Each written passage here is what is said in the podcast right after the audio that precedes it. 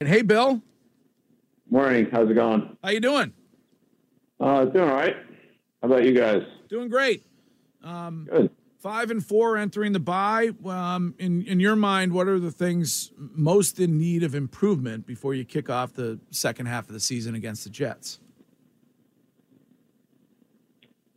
Well, I mean, there are a lot of little things to clean up, but um, say overall consistency would be probably our number one thing. Just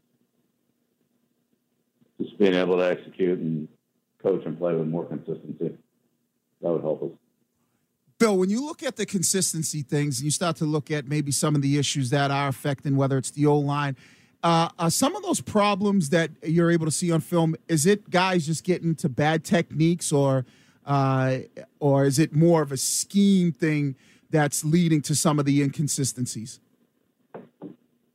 Well, it's probably a little bit of everything. Probably a little bit of everything.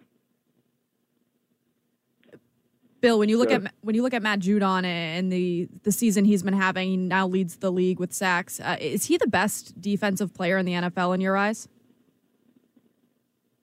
I haven't seen all the players in the NFL this year. Just really focused on our team and the teams we've played. So, but yeah, Matt does a good job for us, and and uh, has obviously caused a lot of negative plays and disruption, and and uh, you know, he's, he's playing playing well and playing hard, and he's been been really productive for us. Bill, uh, kind of going off of that, I think it's your your your defensive line, your front seven has done a tremendous job of getting after the quarterback. Uh, as you look at the tape, what are you noticing that's kind of leading to to you know the success that you're having up front? Well, we had more success when we've been in control of the game and, you know, dictated the situation to our opponents. You know, we didn't really have that in, in Chicago. And um, so, again, it's complementary football. Just everybody, everybody performing well. Coverage, the pass rush, they play off each other. Can't really have one without the other. Um, so, a lot of our pressure on the quarterbacks due to good coverage. Um, our a lot of our coverage is due to good pressure on the quarterback. So we combine those things. That's that's good team defense, and um, you know we'll just have to continue to to try to play that way, to play good complementary football with you know all the units working together. Um, that's really the key for us. Bill, my guy Scheim over here says that he feels like Mac has an issue when it comes to seeing the field. Um, Scheim, I don't want to speak for you, but um, uh, are you, Bill? w- w- Do you see that at, from time at times when it comes to Mac? I think that's one of his strengths. I think he sees feel pretty good, but yeah. Okay. Sure, Shine's got his opinion. That's fine. But no, I think he sees it feel pretty well. Yeah, just do what we do. We don't pay any attention to Scheim's opinions either, Bill. I, I, I, I, I you Yeah, and I'm, I, I'm, I talk to a wall here. you and I are, are in the same on the same page when it comes to that. Bill, the defense did great against uh, uh, against third downs yesterday. Uh, Judon after the game said that Josh Uche is the one that is is communicating uh, when it comes to third down. How impressed are you by him, his play, but also the way that he's able to communicate with the team uh, as a relatively young player still? Yeah, he's pretty much been doing that all year. Um, you know, we started um, really working with him in those areas in um, early in the spring, started the off-season program, and you know, Josh has done a good job. He's really embraced embraced that. Um, so again, it's um, just you know making sure we're we're all on the same page on what we're doing, and and uh, you know those guys are starting to you know work together. I mean, minus Barmore, hopefully we'll get him back in there. Uh, but you know Dan and um, Josh, Ja'Whaun, Mack Wilson, obviously you know Wise, Judon, um, and Uche, you know, kind of our edge guys there. So yeah, but you know Josh is Josh is a smart kid. And, you know he's done a good job. He's really you know gained a lot of experience and confidence here in the last, especially this year, but you know even even last year in the second year. Bill, you always talk about uh, you know cleaning up some areas, and when you look at special teams, I think maybe some of the things that you look at is you know just the punt team and just as far as the net punting uh, goes. But one of the areas on your special teams, it seems like consistently, you know, week in and week out, you you know the return game seems to look good. You guys had another a block punt. Um, how how how important is it to continue to make sure that special teams is playing a major factor um, in a positive way? uh, moving forward, but also knowing that you have to clean up some of those other things. Yeah, well, that's an important part of the game every week, and you know we have a number of players who are really core type players that um, are almost totally dedicated to, to the special teams, and besides obviously the specialists, but you know Slater, Schooler, you know, DaMarcus Mitchell, uh, Webb, uh, guys like that, and then then there are other players who are involved in anywhere from you know one to three or four phases. Um, but those guys are have primary roles. Their primary role is in the kicking game, and that gives us some flexibility where they can do different things and you know move them around and use them in, in different matchup roles depending on what we're facing and what the scheme is that we're looking at that particular week. So, um, you know, Cam, Cam and Joe uh, special teams coaches, they do a great job with that. You know, Slater obviously gives us a lot of, you know, on-field communication and leadership, and uh, you know, guys like Peppers and John Jones and Mack Wilson, Tavai, you know, those guys are playing quite a few snaps. Dugger, you know, playing quite a few snaps in the kicking game, um, and and along with our core guys, it's given us a, you know, some pretty solid units, and as you said, con- fairly consistent production in the return game. Um, you know, in the in the coverage game, and you know, the specialty kind of plays, you know, like the onside kick recovery. You know, that was a big one for us last week. Um, you know, those situational plays that you don't think about too much until they come up, and then once they come up, then you know everything rides on them. So. Bill, Tom Brady became the first NFL player to throw for over 100,000 yards last night. Vast majority of those, obviously, with you here. Did you ever think that we would see that? No, that's a tremendous accomplishment by Tom, and you know, a real credit to you know, everything about him: his longevity, his accuracy, consistency. Um, you know, just doing so many things right in the passing game for so long. Um, yeah, it's, a phenomenal accomplishment, and uh, I'm really happy for him. Nobody deserves it more than he does. He's he's worked extremely hard and and uh, just very good at, at what he does, and uh, that's that's an amazing that's an amazing stat.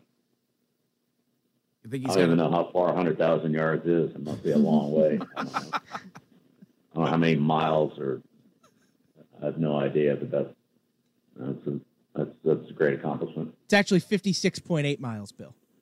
Jesus, can you imagine? yeah. What you think he's how how many more? You think he's got a couple more years in him, Bill? Uh, you'd have to talk to him about that. Bill, when you have the bye week and kind of, uh, I think the most important things teams try to do is kind of get some of that self scouting, self evaluation. What what's the message that you try to you know convey to your team during the bye week uh, to kind of make sure that they understand you know where they are and where they're headed?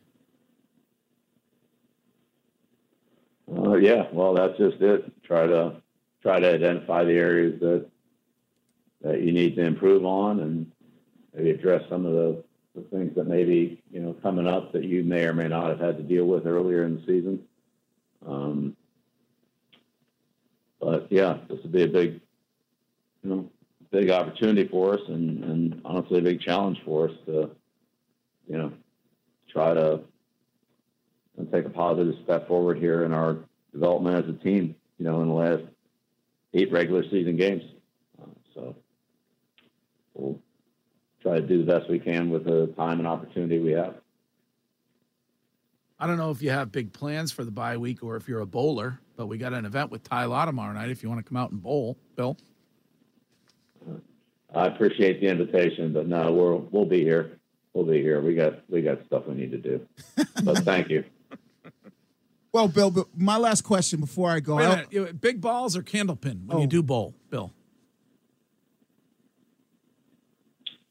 Yeah, I mean, all the above.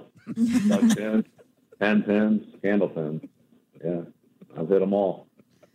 Not very many of them, but I've hit 'em.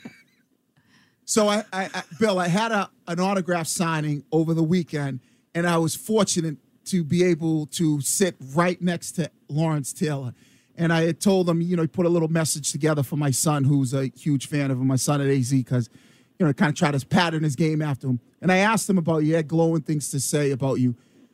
What made LT such a unique and great player so I can then convey them to my uh my boys at home that play defense to actually meet him in person i was i was literally i was i kind of was starstruck because it was lawrence taylor and you know you watch him play but what made him so unique as a player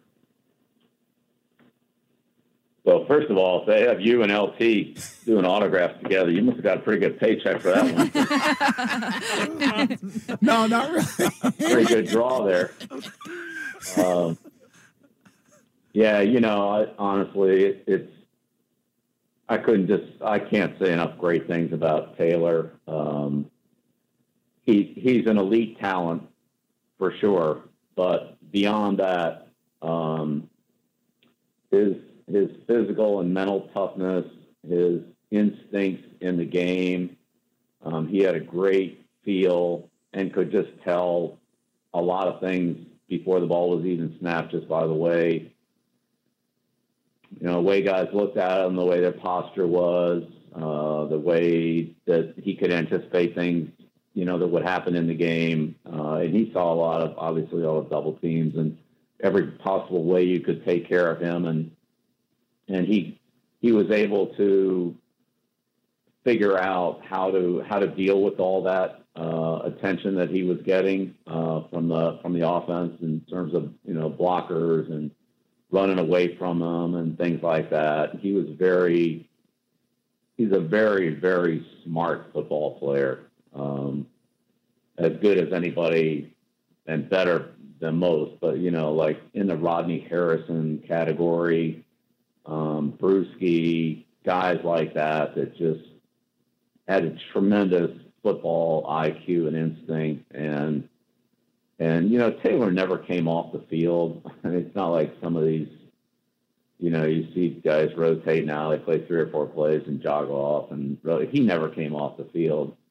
But he knew what the key plays in the game were. Um, he you know third down and red area and you know key key plays that could really you know everybody knew this is a big play in the game and I would say those are the plays that he he consistently played his best on. So again, that just goes into the whole instinctiveness and awareness and savvy and just being a really really good football player. You know, I was a special teams coach there. Wiggin, I and I used him on all four teams. You know, he he covered kickoffs, which nobody could block him. He covered punts as a gunner which nobody could block him out there. Now uh, that led to some other problems when people started using like Dexter Manley and Monte Coleman and, and other guys, similar type athletes out there. So that was a situation I wish I really probably hadn't started, but they couldn't block him. And then, you know, he was on, on punt rush. I mean, you know, he was really hard to block for the punt protection team. You, know, you got a bunch of DBs and you know linebackers in there trying to block Taylor, and then on kickoff return he was he was uh you know on the front line he was kind of a kick out block guy, and so he would come across the field and you know sometimes wipe out two or three four guys you know on one block because um, he had the you know explosion and timing to play in the open field. So when you look at his skill set and his ability to transfer it onto the football field you know, to move as fast as he did and create as much contact and force as he did. Um, that's, you know, being able to hit on the move in football is, is a is a tremendous skill, and I would say there's nobody that I've I've been around that was better at it than him. You know, may, maybe Harrison, who wasn't nearly as big. I mean, Rodney was a big guy, but not big like Taylor was big. Like uh, those two would probably be the the two most explosive players that you know that I think I've had. But Taylor's really in a class by himself. I can't. I can't really. I can't put anybody really that close to him. Coached a lot of great players, but he's he was really he was really just unbelievably dominant. Bill Wiggy brought up his son. If you coach long enough, would you do him a solid and draft his kid? You know, it used to be, um, you know, it used to be the the players, you know, sons, and now it's even moving down to the next generation that those kids are starting to come up. So, um, yeah, it's starting to, yeah, I'm starting to see multi generations of of uh, yeah, but I've had plenty of you know sons of players I've coached or sons of players that I've coached against, um, and it's it's really you know it's fun to watch players come in as rookies and grow and and retire and have great careers, and then you sit around long enough, and then here comes another one. Um, so you know, like like Orlando Brown, having him at Cleveland, and then the new Orlando Brown, you know, coming to Baltimore and now Kansas City, and he's really kind of a spitting image of his father. And now, you know, Wiggy and um, you know Bruschi and Troy Brown. And, I mean, all these guys. I mean, all their kids are playing, and it's like they're all pretty good too. So, yeah, it's it's really fun to watch them all grow up and and be be high school, college, and and then you know pro players. Never mind Shula's record. What you got to do is coach until you can draft somebody's grandson. yeah. Oh, I, I'll tell you, there's there's a couple kicking around there. Ninkovich. I mean, these guys. I mean, they're you know, I see the clips of their kids playing and and uh, you know follow them a little bit. And I'm telling you, we got a lot of we got a lot of football players running around here. All right, Bill. Well, um, great to talk to you this morning. Congrats on the win, and we will talk to you again next week. All right, sounds good. Have a good week. All Thanks, right. Greg. There's there's Bill Belichick.